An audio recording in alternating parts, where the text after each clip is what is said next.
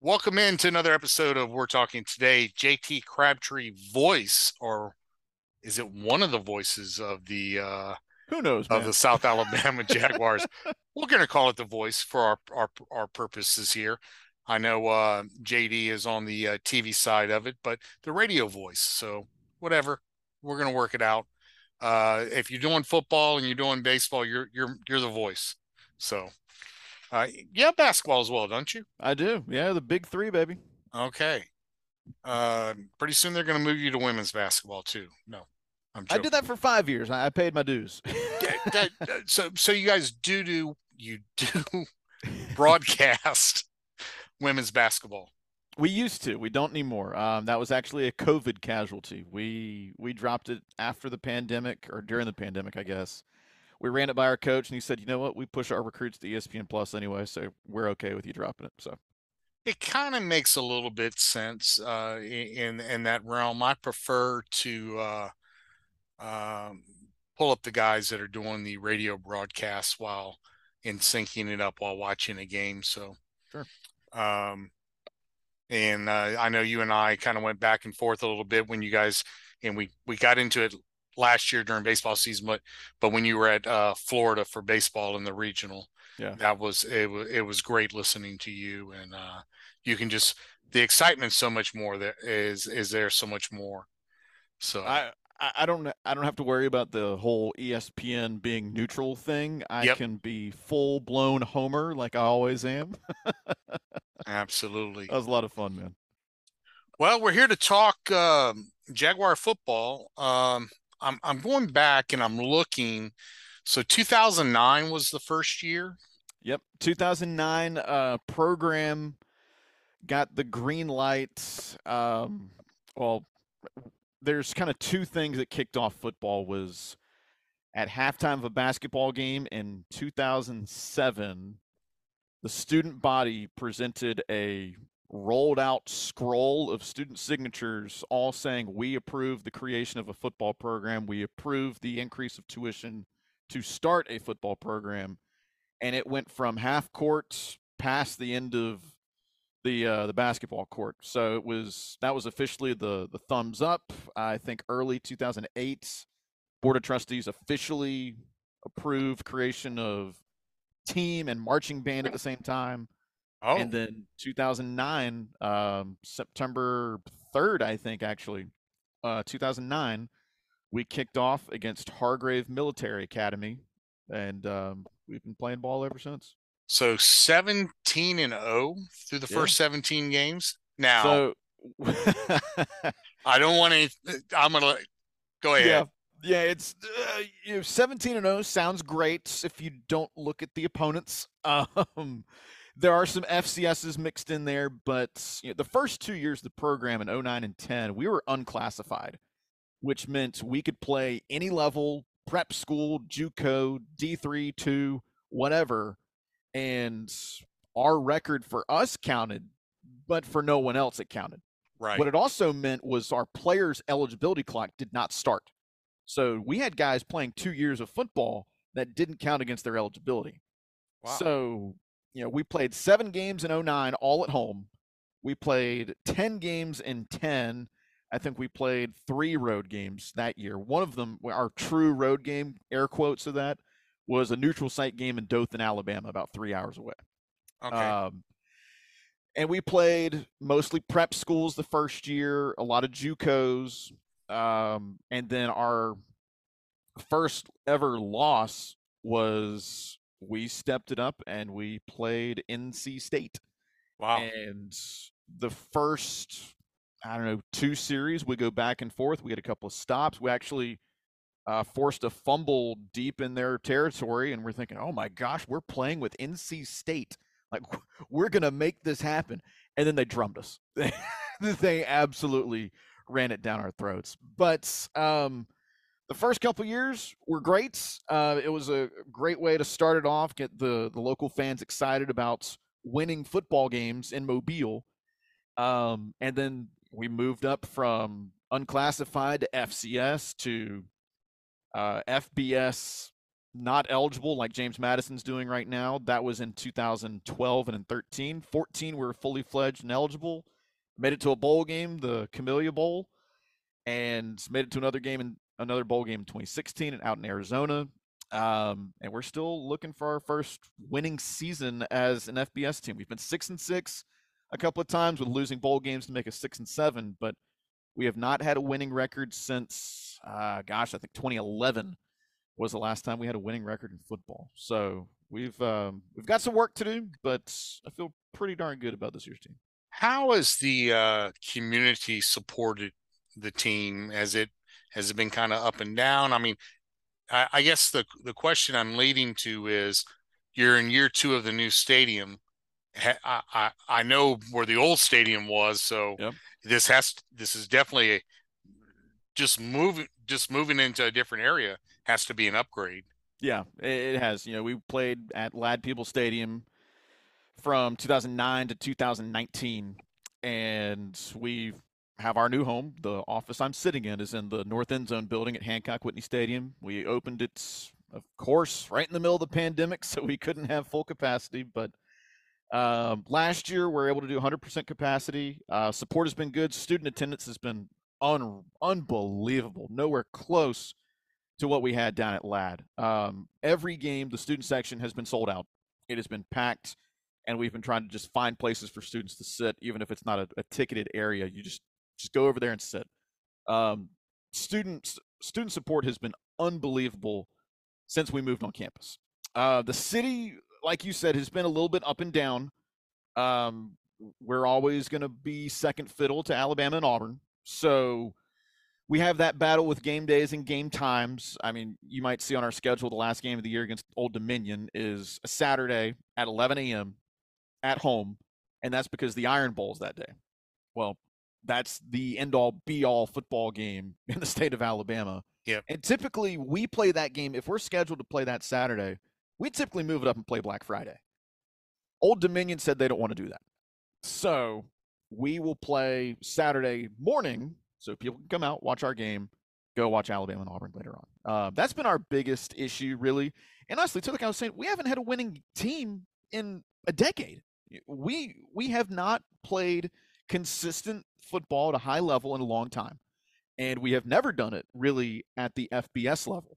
And so I think once we string together a couple of good seasons and prove that hey, you know, we can beat these teams, we we can win and go to bowl games at this level, I think we'll start to see some more support, especially now that we have our own facility at Hancock Whitney Stadium.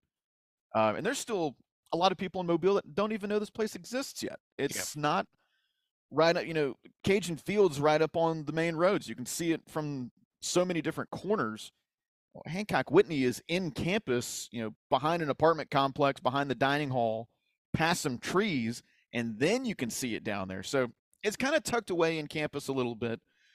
But you know, we've had the Chamber of Commerce. We hosted an event, an after hours event here a couple of weeks ago. And I can't tell you how many people we had just walking around saying, "My gosh, I didn't even know this place was here. It's incredible." And that's really what is holding us back right now is we just need to get people out here. Once they get in this building, they're hooked.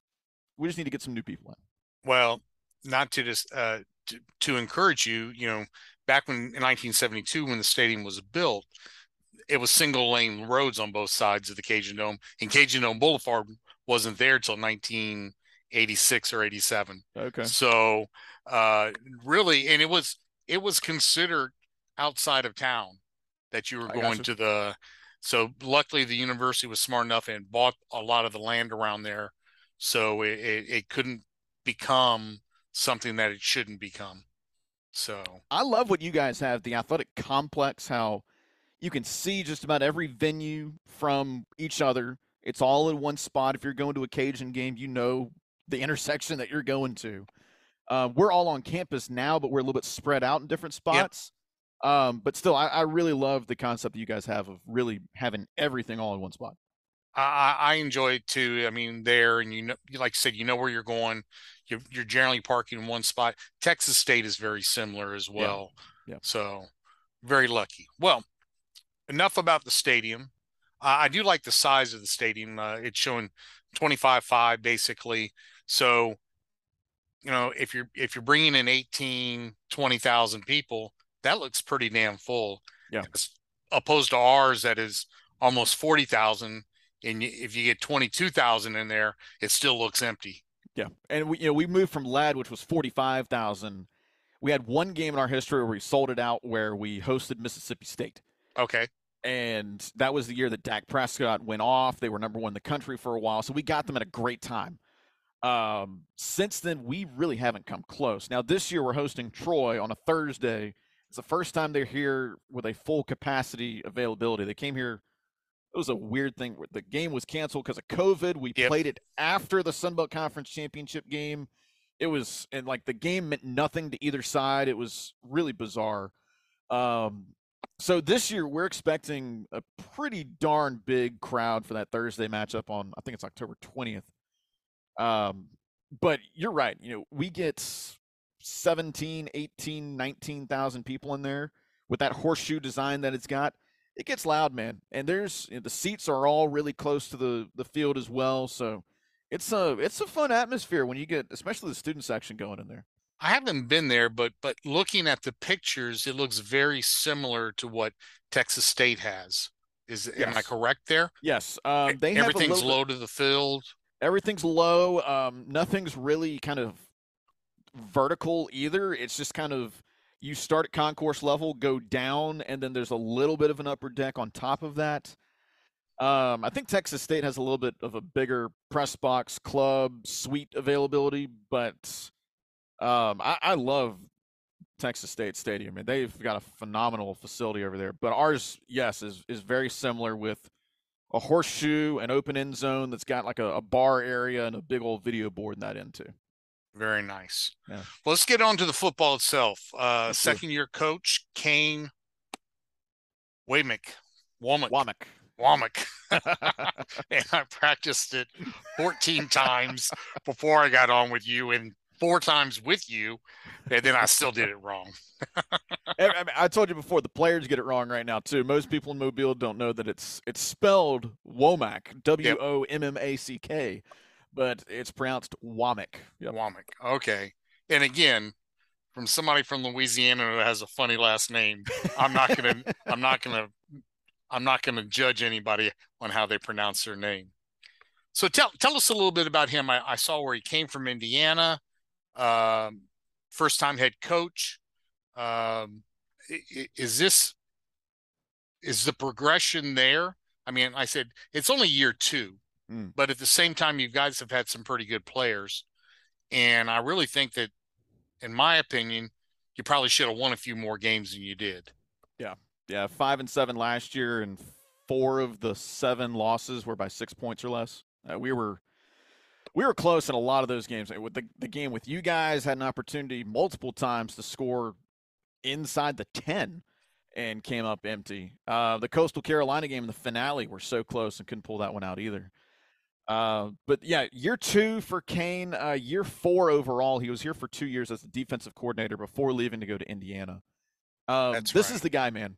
He is the guy that we wanted. He actually, when we made a change after 2017, he applied to be the head coach, and he was actually the interim head coach in the kind of weird window where Joey Jones was out and we hired Steve Campbell. He was the interim head coach.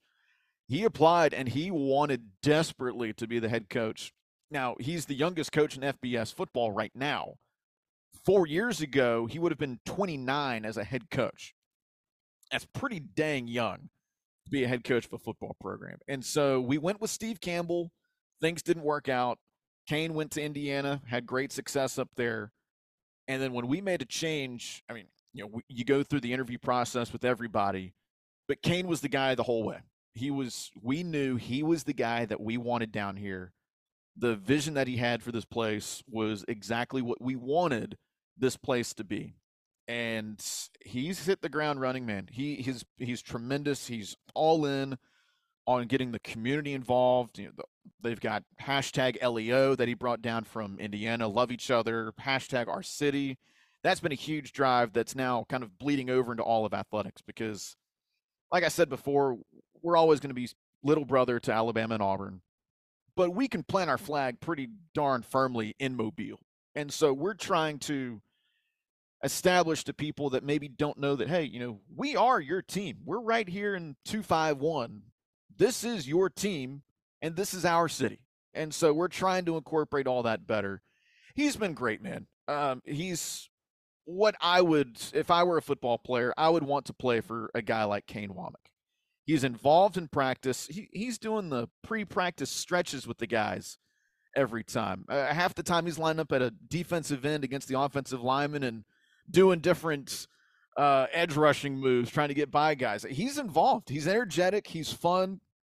He's a guy you can sit down and have a beer with, and it's just it's just another day. Um, he's he's so he's such a 180 of what you hear a lot about football coaches about like there's this aura about them like i you know oh my gosh that's nick Saban. Well, i'm not going to go talk to him no. kane's just he's another guy man he's going to come to you he's going to see you and come talk to you uh, the players gravitate to him we've had a guy actually james miller who was a linebacker transferred from indiana down because he loved the personality of kane he was uh, you know when kane left like, ah, it's not the same i want to go play for you and we've had a lot of that. We've had a lot of guys come down here because they want to play for a guy like Kane Wommack. And from working with him, you know, if I ask him for anything, he'll do it. At the drop of the hat, he'll do it. He's a great guy. He's exactly what we needed in this time of our program where we're trying to almost reestablish ourselves, you know, with making a coaching change, opening a new stadium, trying to get back on track. He's the perfect guy for it. Well, I, I if you look at his his history besides just his his coaching history, but you know, born in Springfield, Missouri, uh, played at Arkansas, played at Southern Miss, and then went on Tennessee Martin, Jacksonville State, Mississippi. You know, the only one that's the only two that are really kind of outliers from the South are Eastern Illinois and Indiana. So you can tell, probably at heart, he's a Southern boy. And I'll be honest, I mean, you know, I, Mobile's not a bad place to live. Yeah, yeah. I mean, he he played at um he played at Arkansas for a couple of years, then transferred to Southern Miss, and that's really what he claims as his alma mater. And of course, right, you know, his first game as head coach, he gets to coach against his alma mater in Southern Miss, and you know you could you could tell that week just you know, how excited he was and how elated he was that that was the team that he was going to make his debut against, and of course, getting the win helped too. But um, he's been great, and you talked about you know the stops he's been. He had that stop at Ole Miss. He's the son of legendary defensive coordinator Dave Wommack, the kind of the the founder, the creator of the four two five defense. Okay, and that's what we are completely built on. When Kane was down here the first stint as defensive coordinator, he brought in the 425. We were very successful. Um, his whole thing is Swarm D, hashtag Swarm D. He's brought it, he's had it here the first time, took it to Indiana's, brought it back down with him too. Um, it's worked. I mean, last year, shoot, we went from in 2020 as a team having 11 sacks and last year having 38. And most of the personnel on the defensive side was the same. It's just the way he used them. Um, that's his lineage is huge. He talks about his time at Arkansas where he was a fullback and tight end, where he said, um, "My time as fullback was get the hell out of the way for Darren McFadden." but he, he's he's great, man. I can't say enough about how much he's done here in such a short amount of time. And like you said, it's only year two, but it doesn't feel like it. It feels like year five with as much that he's done so far.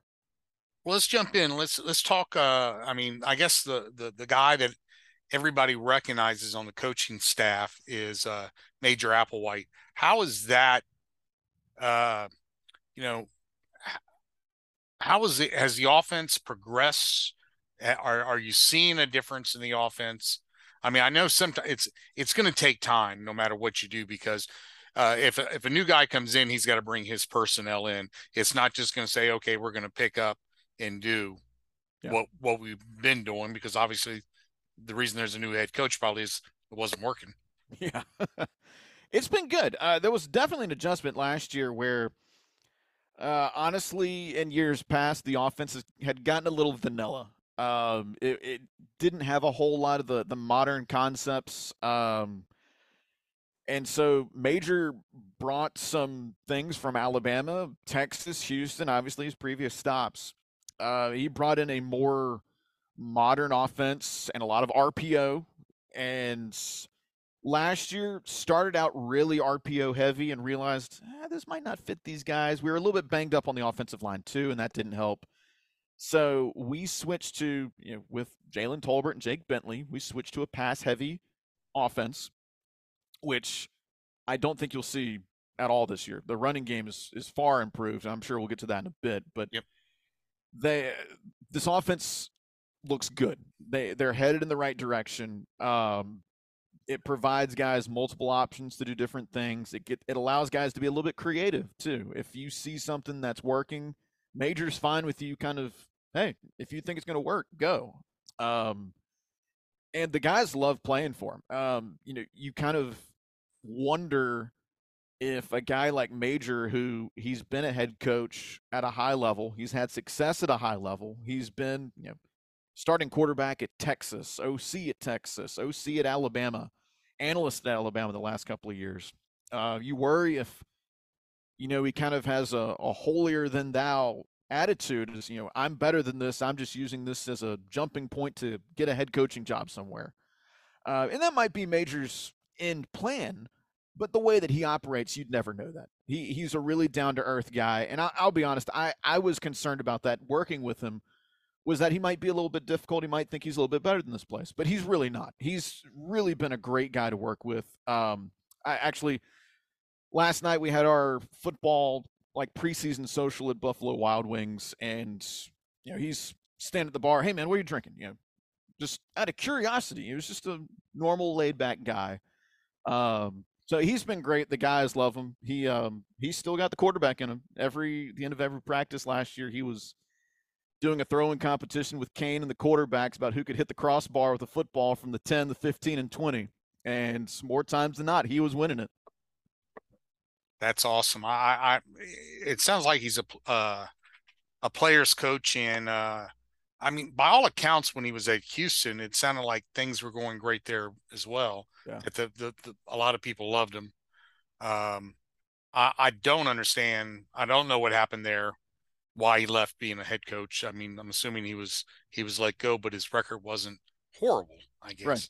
and yeah. was only there for two years. Yeah. So, I don't know. I guess you can say he was a he was an assistant coach there for two years prior, but at the same time, it's a different ball game being a head coach. Yeah, it is. So yeah, absolutely. Well, let's talk about the offense then. Um, you got two quarterbacks right now. Have you guys announced a starting quarterback? Yes, so it, it will be Carter Bradley, uh, Toledo transfer. He's listed as a senior. He actually has two years of eligibility. Um, okay.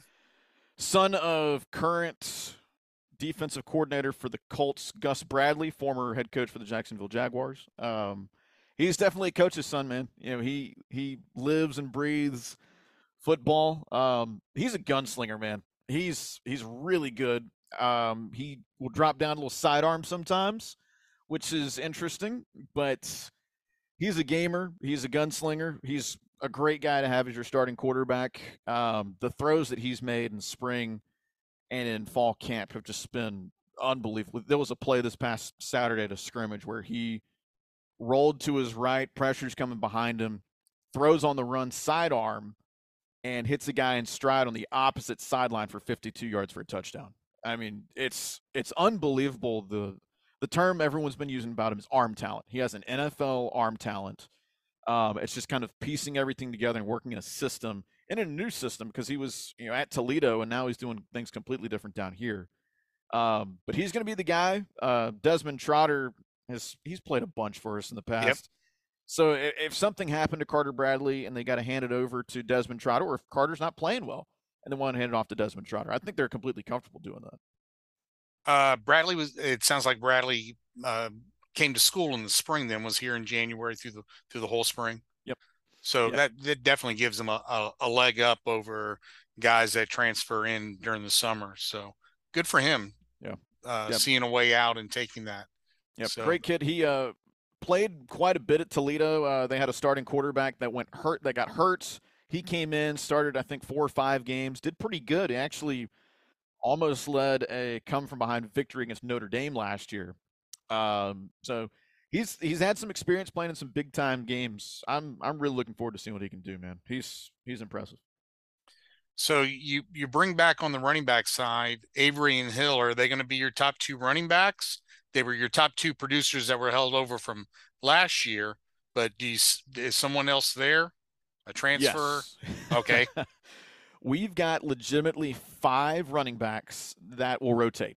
Um, Terrion Avery will be one of the main guys, but the number one running back, he's been hurt most of spring and most of the offseason, but he's good to go now, is LaDamian Webb. He's a transfer from Jones County JUCO, played at Florida State before that, was starting running back at Florida State before going JUCO.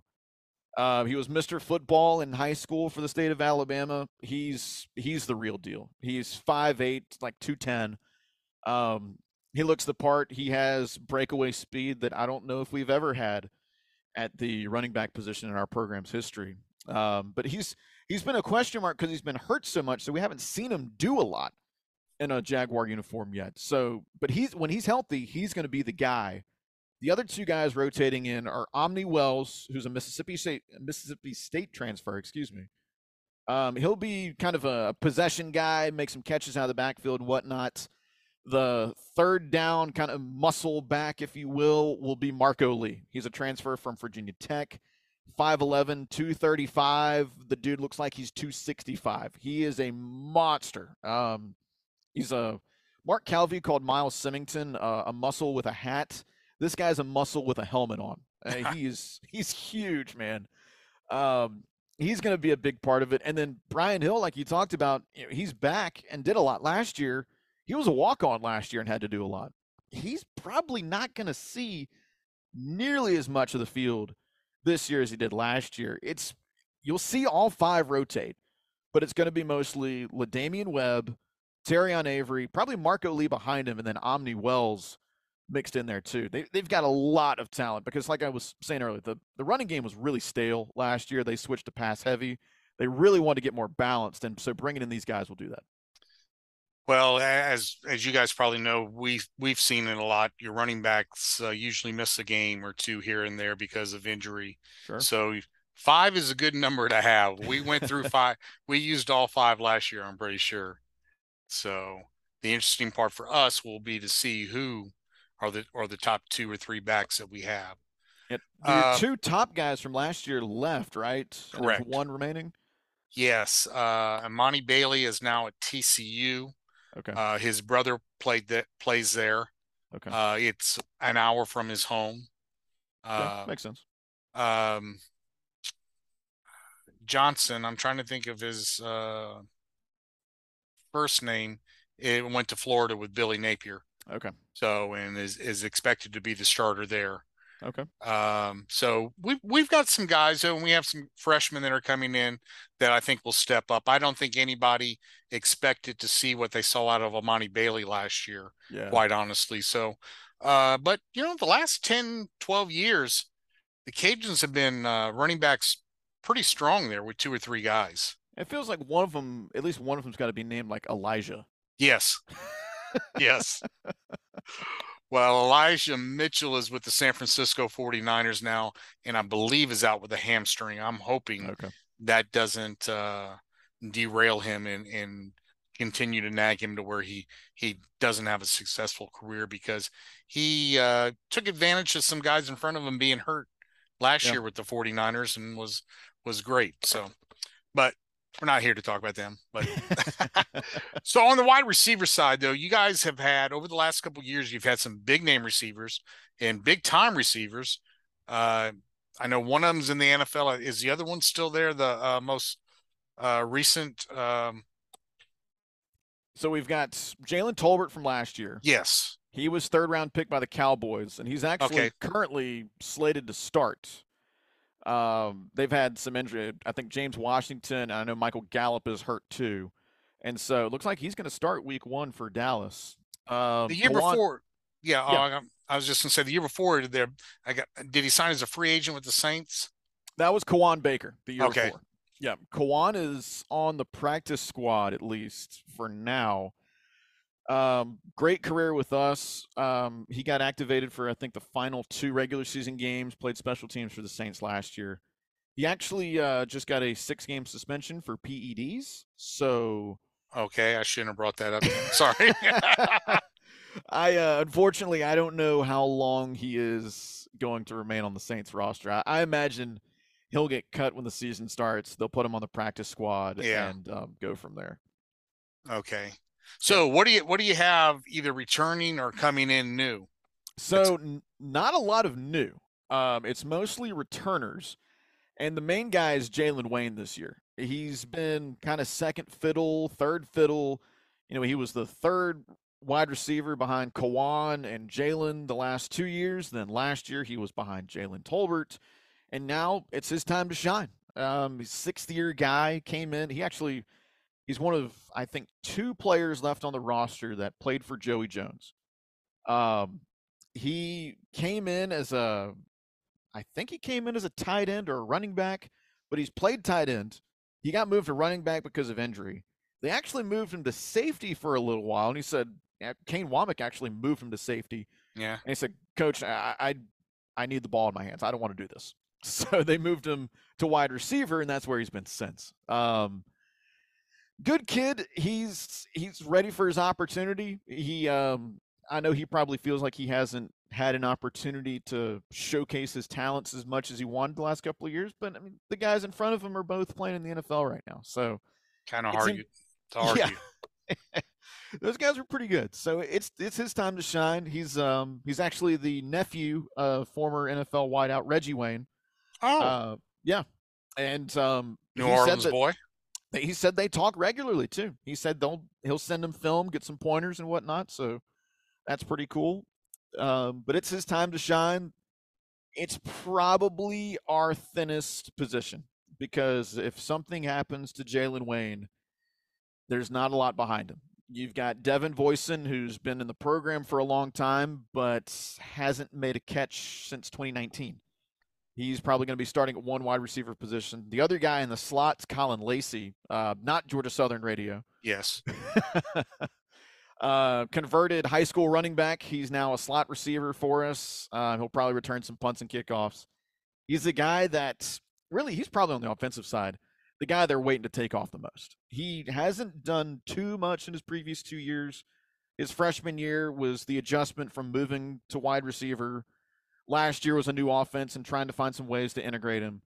Uh, this year he's got to take off because, you know, like I said, the position's fairly thin. The outside playmakers aren't nearly as readily available as they have been in the past. So it, it's Caullin Lacy's opportunity to kind of take that number two role and move up because once Jalen graduates this year, they're going to have to bring someone in from the outside or hope that a guy like Caullin Lacy steps up and becomes a true number one dude. Well, we've heard his name the last couple years, like you said, but it hasn't been. Uh, I think he's had some good moments, but you expected more out of him because you have heard his names on some pretty good plays. So yeah, yeah. I mean, uh, he's a Mobile kid. He uh, rushed for 1,800 yards and 23 touchdowns as a running back his senior year of high school, and I don't think he scored a touchdown in college yet. Mm. So, so uh, briefly on the, I mean, I guess I shouldn't say briefly, but on, but on the tight end, a transfer in from Ole Miss, is that going to be the main guy? And is he a receiving threat, or is he going, or or how do you use the tight end in your offense? Is it blocking, throwing, uh, not throwing, receiving? yeah, he's throwing a lot of touchdown passes. He's doing great at that. no, um, so DJ Thomas Jones will be one of the two primary tight ends. We use a lot of two tight end set. Uh, Lincoln Sefcik will still be the number one tight end. He's been a little bit dinged up in camp, but he's good to go. Uh, DJ Thomas Jones was the guy you were talking about. He's an Ole Miss transfer. He's originally from Saraland, just 15 minutes north of here in Mobile. Um, went to Ole Miss, didn't really get an opportunity. Came down here, absolutely killed it in spring ball. Was unbelievable. Every single series, it seemed like he scored the touchdown at the end of it. He was tremendous. Um, he's he's got a, a great story too, where the roster originally had him as DJ Thomas, um, and then the Jones was added actually at the beginning of camp. Um, and we asked him, why did you choose to add Jones? And he said, well, actually, I, you know, I grew up without a father figure. And then my stepdad came into my life. His last name is Jones. He is who I believe is my father. You know, he's the primary father figure. So I wanted to honor him by putting his name on my jersey. To all accounts, his dad does not know that he's coming out there week one with Thomas Jones on the back of his jersey. Oh, so it's it's going to be a pretty cool moment. Um, it's on the roster as Thomas Jones, um, but I I don't think he knows that he's coming out with Thomas Jones on the jersey. So that'll be pretty darn cool. But he's been good. Lincoln Sefcik's good. Brandon Crum is more of the blocking tight end along with Jacob Hopper. Those will be the two guys that come in for the the big packages. But Thomas Jones and Sefcik are the catchers, and the other guys will uh, be the big bodies. Good deal. Yeah. Um, up front, you guys got? Do you have some? uh I don't know why I keep getting a brain fart right here because it's probably because it's not on my notes, but experience. You have the, the experience there? Is that something, you know, you got guys coming in that are new, whether they're freshmen or transfers? So this was where we made wholesale changes. The offensive line was probably our worst position group the last four years. Um, and so they went out portal heavy. Uh, brought in PJ Mixon from Jacksonville State, started up there, and now he's transferring to us. He'll probably start at left tackle. Uh, Dante Lucas was a starter at Florida State. Had a had a, a, weird situation. He got kicked off the team, but like we tell people, yes, he got kicked off. But what happened was apparently there was a disagreement with a workout during the off season, and he and the strength coach got into it and it was kind of a your word versus my word, and they said, well, we're just going to move on from you. So he's come to us. He's probably going to start at left guard. James Jackson is one of the few returners. Last year transferred in. He was a Mississippi State transfer, uh, had played offensive line. They wanted to move him to defensive tackle, and he said, I don't want to do that. Came to us, and without a doubt, he was the best offensive lineman we had last year. Uh, James Robinson is a mountain of a man at 6'4, 350. He's probably going to play right guard. Uh, transferred in from Tennessee. He's huge. Uh, and then at uh, right tackle, Antoine Lewis. He's another uh, holdover. He was a La Tech transfer last year. He was pretty good. He could play a couple of different positions. He can play outside tackle and the guards.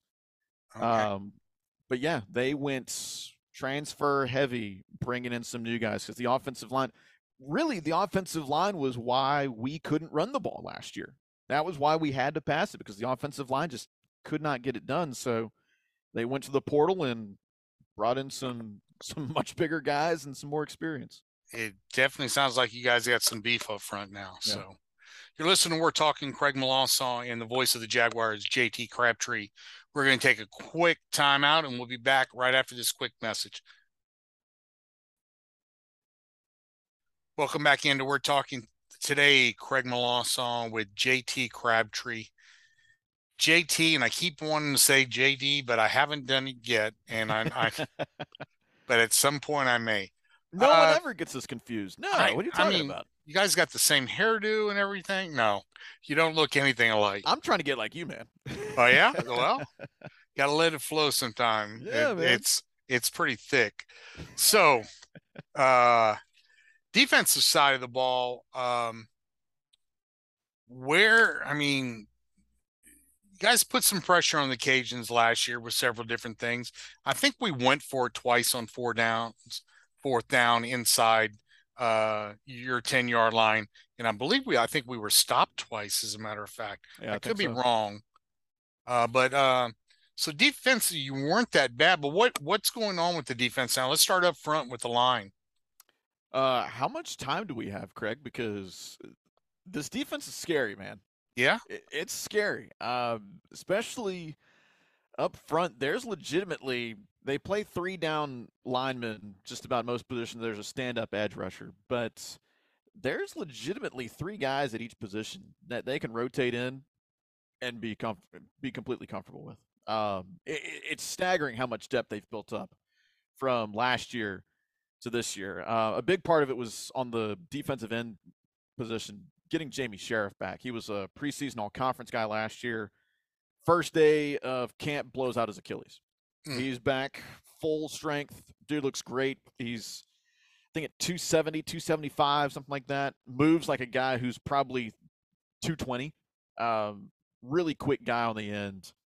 Uh, we saw Wykevius Thomas kind of emerge last year at the nose tackle spots. Big old guy that's nicknamed Bubba. Um, he's he's listed at like 305. I, I swear the guy's like 350. He's he's huge, man. He's such a big dude.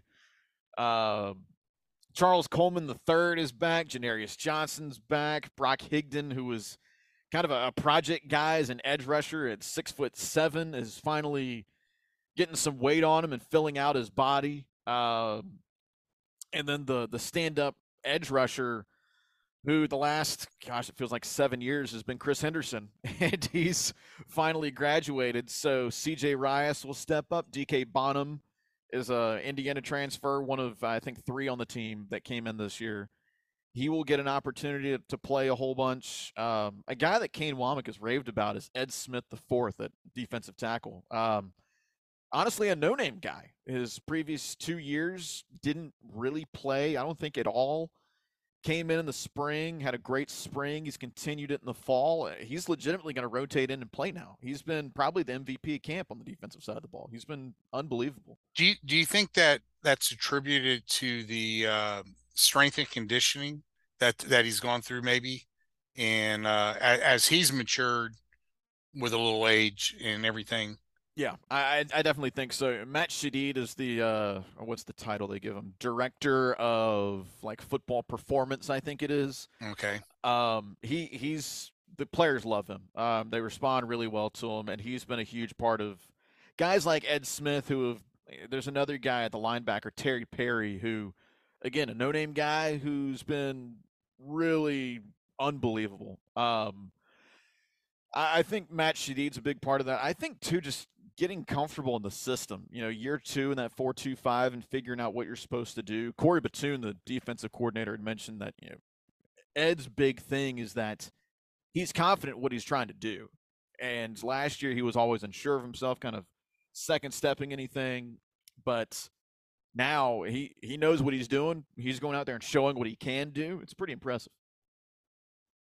It's a defense, the the strength of that defense. Uh, do you think that comes from the head coach? You talked about how he he likes to get down and play defensive end sometime, or or be across from the D. You know, is is that the ad? Does a lot of that attitude come from him then? I think so. I think a lot of it too is just the fact that Kane has done a good job of bringing in people that have specialized in the 425. You know, Corey Batoon came to us from Liberty, but he was at Hawaii before that. But before that, he was at Ole Miss with Dave Wommack. Um, so he has studied under the the father of the 425, if you will, for a long time. He's worked a lot of 425 defenses, and when he went to Hawaii, he took the 425 with him. When he was at Liberty, he had the 425 over there as well. Um, I think it's just bringing in guys like Will Wyndham, who's the linebackers coach. He's worked a lot in the 425 in the Midwest, and he's the guy that Kane got to know in his time in Indiana, where they just crossed paths recruiting, and they shared a lot of the same philosophies on defense. So I think it's just the fact that he's done a really good job of finding like-minded dudes that like the 425 that really fit in well here. Well, it looks like uh, you know your defense coordinator's got a lot a lot of history there as far as working with different programs and everything. So uh, you mentioned Liberty, Hawaii, and some of the other ones, but yeah, that that's good get for y'all. So yeah. congratulations. Uh, I kind of hate y'all uh, website though, where it says coaching staff and everybody's assistant coach, assistant oh. coach. Uh, what's their freaking title? I don't want to t- click on 14 of them. Tell me, you know. I'm the same way. I, I can't keep it straight half the time, and I go on the website. Let me pull it up. I can't remember. I'm the same way. Okay. Well, I, uh, a request has been put in for that to be changed. I okay. have personally requested that. Well, maybe I'll, uh, who is your uh, your? I know it's not SID uh, director of communications. Uh, so new guy, uh, Brian Freeman is gone after. Gosh, he was here since 08. Um, he's taken an assistant AD job at Vanderbilt, and we have hired Travis Jerome from Alabama State Okay. Uh, Travis was previously at Troy, uh, most recently at Alabama State. He's been an AD at the high school level. Um, he was at West West Georgia for a little while too. Great guy. Um, not afraid to get his hands dirty because at Alabama State he had to do everything by himself. He was a department of one for about four different departments. Uh, so he knows how to do a little bit of everything, which is is nice in that role. Um, he fits in great here. He made it a um, a big point to when he got here to meet all the head coaches and just be involved with the program and to meet the guys to help tell their story, which you know, that's the whole job of communications. Yeah. Um, he's great, man. He's he's great. When when we head over there, you'll love Travis. He's awesome. Good deal. Good deal. Um, anything else on the defensive side of the ball? You think, or um, did we- defensive defensive back. I'll touch on that real quick because the the main guy defensive back is two guys really. Darrell Luter Jr., who's been preseason All American, preseason All Sun Belt. You know, he was one of the top 20 cover guys in the country last year by Pro Football Focus. nice? He's he did some really impressive work out of nowhere last year. I think he had in total more passes defended than completions against him. It was incredible what he did last year. Again, really is a guy that was kind of the nickelback the year before. Um, so he's back for another year. The other main guy is, there, is our safety, Keith Gallmon, who's the heart and soul of our defense. You know, routinely leads the team in tackles. Mobile guy, uh, infectious personality. You can't miss the dude's smile when he's out on the field. He tore his pec the other day, and he's out for the season. So that's a huge, huge loss. Um, safety position is probably the thinnest on the defensive side, but you look at the corners with Darrell Luter on one side, um, an Ole Miss transfer, Jamar Richardson's at another cornerback position. Jalen Jordan is going to play a safety spot. He's another guy from Ole Miss. Uh, Marquise Robinson's a JUCO kid. He's nicknamed Cuddy. Uh, you call him Marquise, he won't answer. You call him Cuddy, he'll turn around. I don't know where Cuddy came from, but that's what he goes by. Um, he'll play a lot of uh, one of the corner spots. Um, but the guy they're really excited about is a true freshman, Ricky Fletcher. Um, he, he's legitimately played with the ones in camp a lot, and he'll probably start some games later on the year. Uh, 6'2, 293, kid from Mississippi that Mississippi State was trying to flip late, and our recruiting coordinator, Dwight Wilson, basically camped out at his high school trying to fend guys off. Um, Yeah. He was a huge, huge get. He's going to be a great guy. I think he's got a better ceiling than Darrell Luter Jr. has uh, at some point down the road for us. Some pretty impressive guys. I, I like uh, I like the bigger defensive backs too, and the guys that play there and Yeah. uh, and everything. Um, so it looks like you're returning your uh, your place kicker and your punter. Yep. Uh, any competition there against uh, for uh, for them or For punter, no. Uh, Jack Brooks from Australia, the the leg of thunder from down under, as we call him. okay? He's back for his uh, third year with the program. Uh, Diego Guajardo um, will most likely be the starting place kicker to start the year. Uh, it looks like he's lost the job as the kickoff guy to Jacob Meeks, who's Okay. a, a Texas transfer, but his name might sound familiar because he played at ULM for two or three years. Okay. Weird track, I know. ULM Meeks- to Texas to Yeah. South. But hey, he's been good in camp. He's pushed. I mean, no one has legitimately pushed Diego in probably a year and a half. And Meeks has won the kickoff job. He's pushing Diego a little bit for the place kicker job too. So that'll be interesting to see how that goes down the season. Okay. Um, let's kind of move on to the schedule. Let's let's talk about your non-conference schedule. Main thing I see besides playing, uh, starting out with Nicholls, the Louisiana team, Mhm. uh, and I'm Coach Tim Rebowe, that was here for a while. Um, but you know, you're headed up to Central Michigan, then you're coming back and you turn around and go out to Los Angeles. Yeah, Uh, I'm hoping both of those are charter flights. they are. They are. So uh, I'm assuming the UCLA game is a one-off, though. It's not one of those that you're going to see UCLA coming to uh, Mobile. You are correct. Yep, that is a uh, a one-off buy game for us. We get to play in the Rose Bowl for I, I don't know the dollar amount, but um, we get the 11 a.m. Pacific time kick, so that'll be nice.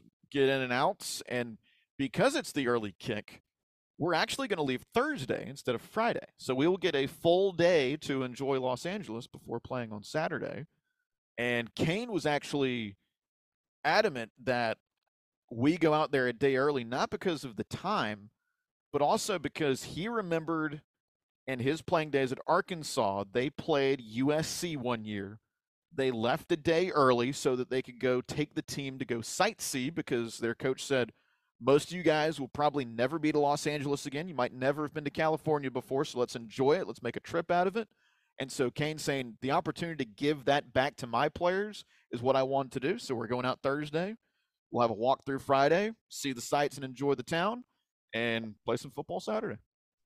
I, have been out to LA several times, but uh, I'm I believe most recently I was out there. We played UCLA in basketball, and that was an amazing thing to be in Pauley Pavilion and all that. Yeah. And then we played Pepperdine a few days later. I was also able to uh, catch a Lakers game while I was out there, and it was uh, Kobe's final season. Oh, so, awesome! Uh, it it was a fun trip. So enjoy your trip, and uh, you can also enjoy your trip to uh, Central Michigan as well. I'm curious how pleasant Mount Pleasant, Michigan actually is. uh, it's I'm trying to think. Central Michigan is not. Uh, I believe they were the Chippewas. Yes, still are. Oh, they still are the Chippewas. I thought they all changed. Uh, they're as, as far as I know, they're still Chippewas. Okay. They're uh, yeah, still Chippewas. The the fighting Jim McElwain's up there. I did not know. Okay. I thought because the Hurons are no longer the Hurons, mm-hmm. which is another Indian tribe, but they must have got the, the okay.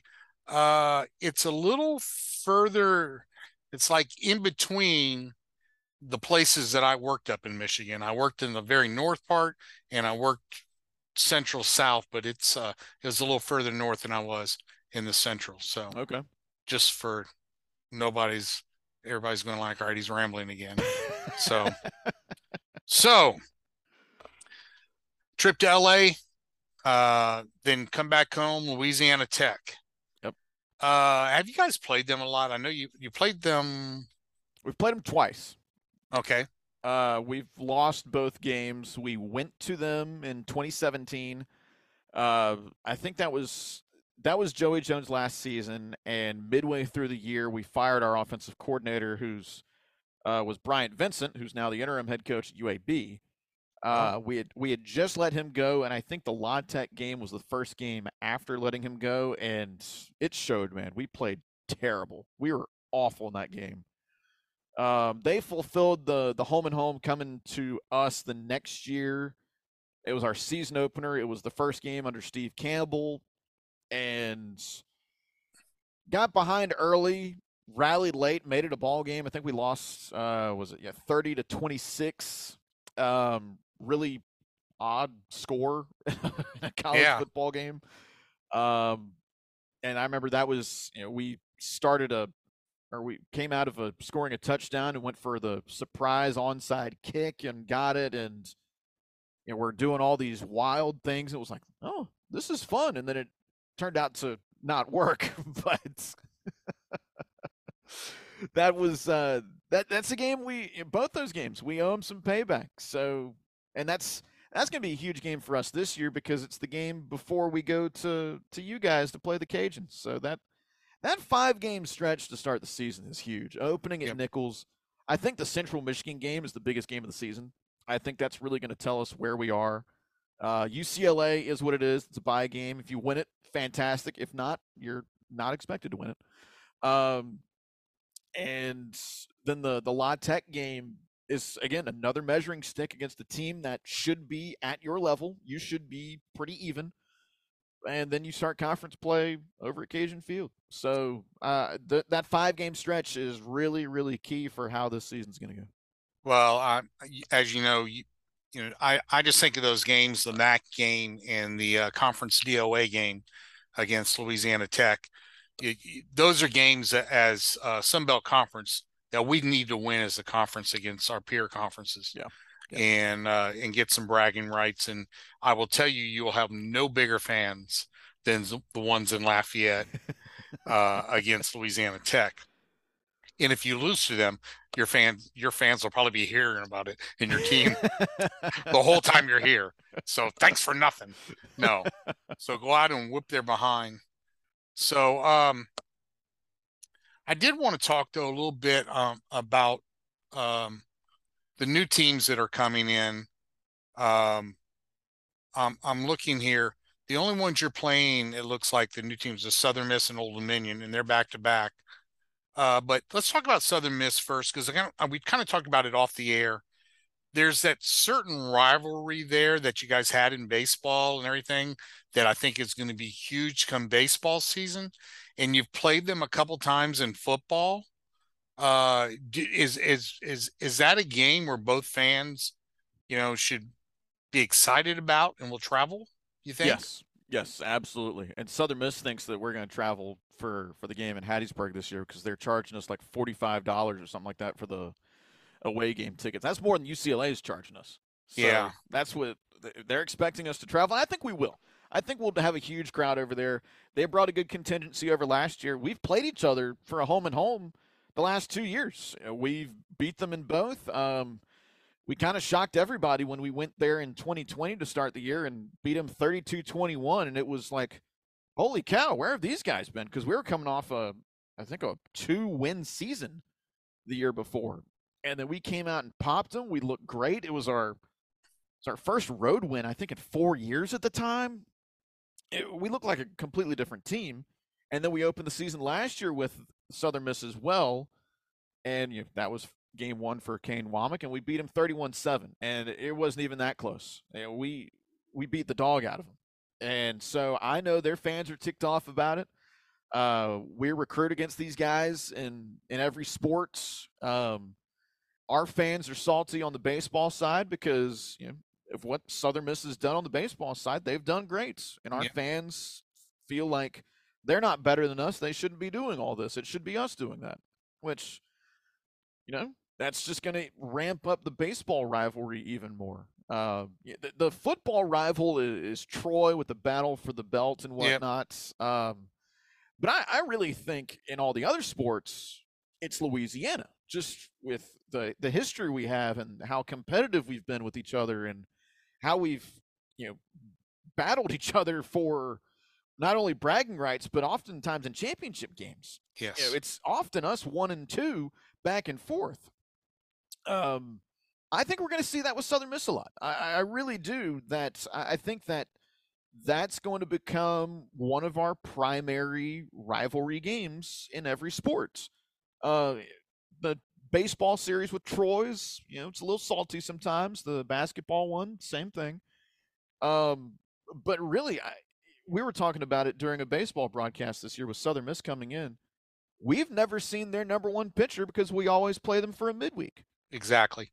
They've never seen our number one pitcher. So we're going to see the two top arms for both teams going at it for a series every single year. That's pretty darn exciting to see. Um, not only from our standpoint, but just for the conference as a whole, it's going to be some pretty darn good baseball being played 90 minutes apart from each other.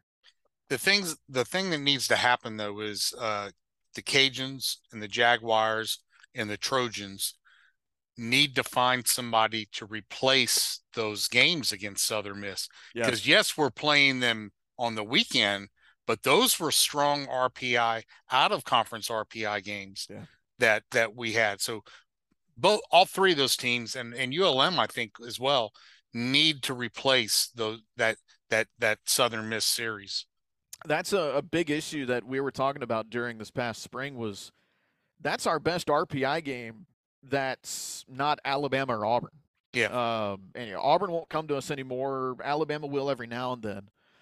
Uh, but you know, it for us, it's tough to go to Mississippi State for a day trip on a midweek. That's yep. four and a half hours one way. You can't make it to Ole Miss. You go up to Birmingham, it's about the same thing. Florida State, that's four, five hours away too. It's hard to find a quality opponent that's a day trip for a midweek. Um, yep. and so you're going to dip more, and I'm sure all of us will dip more into southeastern Louisiana, Nicholls. Troy will try and get, I'm sure, Samford and UAB a little bit more. Um, actually, one of our former assistants, Tony David, is now the head coach at Samford. So I wouldn't be surprised if somewhere down the road we can find a way to get them on the docket for maybe a, a two game midweek series where you make it worth the trip up there playing two quality games. But it, that's a, a great point is losing that midweek opponent. It's, it's tough to fill that around here because there's not a lot of quality talent that's within driving distance for a game. And, and the Cajuns, for the most part, over the last 10 years or so, has played Southern Miss in a weekend series. Yeah. But but they're when we did some shifting around of the baseball schedule, we weren't able to do that. So we would travel to them for two games and they would come to us for one game during the so we played three games but it, to your point it wasn't number one pitcher versus number one pitcher like it has been for the last two years right and gets a little salty in there for various reasons but so no I, I, was just curious about that that there uh the that being the rivalry and all that uh, for for Cajun fans, uh, uh, for the most part, Arkansas State has kind of been our rival in football. Now, the last couple years, we've kind of dominated, knock on wood. But for a lot of us Cajun fans, we remember the series against Southern Miss, going there to watch to watch to to play them. I remember making trips over to Southern Miss and then having guys like Brett Favre come in here and, and play. Yeah, you know, yeah. at Cajun Field. So uh, we're kind of hoping that that rivalry there does become Southern Miss again. So unfortunately, we play them on a Thursday night this year. So okay. But lastly, uh, I don't know. Do you have any history with Old Dominion as far as football goes? Uh, none with football. The only thing that we share is both programs started in 2009. Oh, um, so both young. Um, they've had a little bit more success than we've had. They've They've uh, they had that huge win over Virginia Tech a couple years ago, which was yep. pretty cool. And actually, they're playing them this week. I think. I think they play them Friday, right? Yeah, they play like Virginia Tech and I think Virginia. Virginia. And, I mean, they've got they've got a little. I mean, they're not afraid to schedule. Oh, here's here it goes. This is why I remember Virginia Tech, East Carolina, then Virginia, uh, home against Arkansas State, home against Liberty, then at Coastal, then at Georgia, I mean, they have got they they have they don't get a break. I mean, but if you're on that east side of the Sun Belt, the football programs are those are the best football programs, yeah. uh, best competition over there right now. Yeah. Hopefully the, the the west the West can do the same thing soon. Yeah, that that East is tough, and Old Dominion's pretty sure going to be rebuilding this year. Um, so that's that's a tough slate. But I'll give them credit. They've got Virginia Tech on the slate for a home game. Yeah, and I think it's three of the next five years they have an in-state Power Five coming to them. It's either Virginia Tech or Virginia comes to them for a for a non-conference game. That's impressive. You know, we we will never get Alabama or Auburn to come here. Yeah. Alabama will never schedule us. They haven't played a in-state school not named Auburn since like the 20s. Yeah. Uh, but we actually we go to Auburn in 25, which is huge for us. Um, but we've got Ole Miss coming to us for a straight home and home in I think 28 and 29. So, hats off to Old Dominion for getting those uh, those in-state schools to come to them, man. Well, I remember the thing I remember about Old Dominion the, the best is uh, uh, they started the season last year one and five, announced that they're coming to the uh, Sun Belt, roll off five straight games to get bowl eligible, five straight wins. And uh, going, I tell you, if you don't mind, let's take a step back. We were talking sure. about y'all in Southern Miss, but you know, to me, and you got Southern Miss and Louisiana Tech on your schedule this year. And the best game last year, we were at Liberty and we were watching the game because I think it was a Friday night game. Uh, uh Southern Miss is playing uh, Louisiana Tech, and they rotate in three different running backs as their quarterback. I think four or five different guys threw passes. yeah, and what's weird is they were a better team when they were doing that than when they oh, had a oh. quarterback in. And beat the dog crap out of them. No, no yeah. pun intended to the. Oh yeah, pun intended. Screw those dog. dog beaters over there at Louisiana Tech. So, well, okay, I've gone off the rails. It's time to shut Uh-oh. this down. well, JT, thank you so much. Uh, for those listening, uh, JT is going to be a regular. We're going to talk about the Sun Belt West uh, each week. Uh, next week, we will take a look at the first uh, first week of Sun Belt and what's coming up, and mainly focus on the Sun Belt Conference West. I keep getting East and West mixed up, so I hope I said it right. That's that sounded right. Okay. So no, no, no drinking involved yet, so you're good. No, we're we're gonna have to schedule these in the evening. No. well, man, thank you so much. Good seeing you on yeah, the screen man. here. Yeah, good uh, to see you too, man. We will have a bourbon waiting for you and a meal waiting for you when you come here to Cajun Field. So it's actually, I I think I noticed it was homecoming weekend though. That's an early homecoming, man. Yeah, yeah, I think it's just the way our schedule falls. Uh, why do I not have? I guess I must have closed our schedule. Yeah. Um, yeah, you're right. It's homecoming. It's just the way the schedule falls. Uh, you know, the next week we're at Marshall on a Wednesday. I guess we have Arkansas State at home on the 22nd. I don't know. That's okay. And then we're at Southern Miss on a weeknight, but then we have Troy on the 5th. And then you've got the November 19th game against Florida State. Yes. I so, like it. I like the late uh, the late non-conference game. I do too. We did that a couple years back, I think 2014 against Florida. Okay. Ended up losing the game on two uh, block punts. Oh, wow. Yeah, they blocked two punts and either one one went in the end zone for a touchdown or or both of them rolled near the goal line and went in. I, I believe is what happened. We got very conservative at the end and refu- refused to try to move the ball down down the field. So it is what it is, but probably my biggest disappointment in the Hud era. So gotcha. and he's now over. He's over my way now. He's still at uh, Gulf Shores it, High School. Is he still okay? I I heard uh maybe last year he brought the team to the playoffs for the first time ever. Yeah, uh, not ever, but it's been a long time. Uh, that okay. program was really bad, really bad. Um, and they did a good job. Uh, they won their first game last week against St. Michael Catholic, which is coached by Philip Rivers. Really? Really. Uh, 34-28, I think was the final. Um, yeah, he's got a good program over there. He's got our former offensive coordinator Kenny Edenfield working with him. Um, he's got several former uh, college coaches over there with him. Yeah, Vic Koenning, who's now at ULM as defensive coordinator, was there last year. Um, they've got another, I think, like a former Auburn uh, defensive coordinator is the DC now. Uh, let me let me see who this is because I can't remember who they've got. Uh, here it is, Paul Rhoads. Yeah, Paul Rhoads is the DC now. Wow. Okay. Auburn is at Iowa State's. Yeah, he's uh he's now run the defense over there. Well, good for him. I mean, uh, uh you know, Coach Hud. I, I know a lot of people don't like the way it all ended and everything, but without him, I don't think we get Billy Napier. We we're not in the situation we are in now. Uh, he showed us that we could win, and uh, and was I think he was good for the program while he was here, yeah. and it was also time for him to leave when he left. So. But it all worked out. Yep. Well, JT, thank you so much. We'll talk. We'll find some time again next week to talk. And uh, uh, best of luck to you. And uh, like I said, we'll talk soon, though. Yeah, man. Appreciate have, appreciate you having me on, and uh, looking forward to talking some more Sunbelt football with you, man.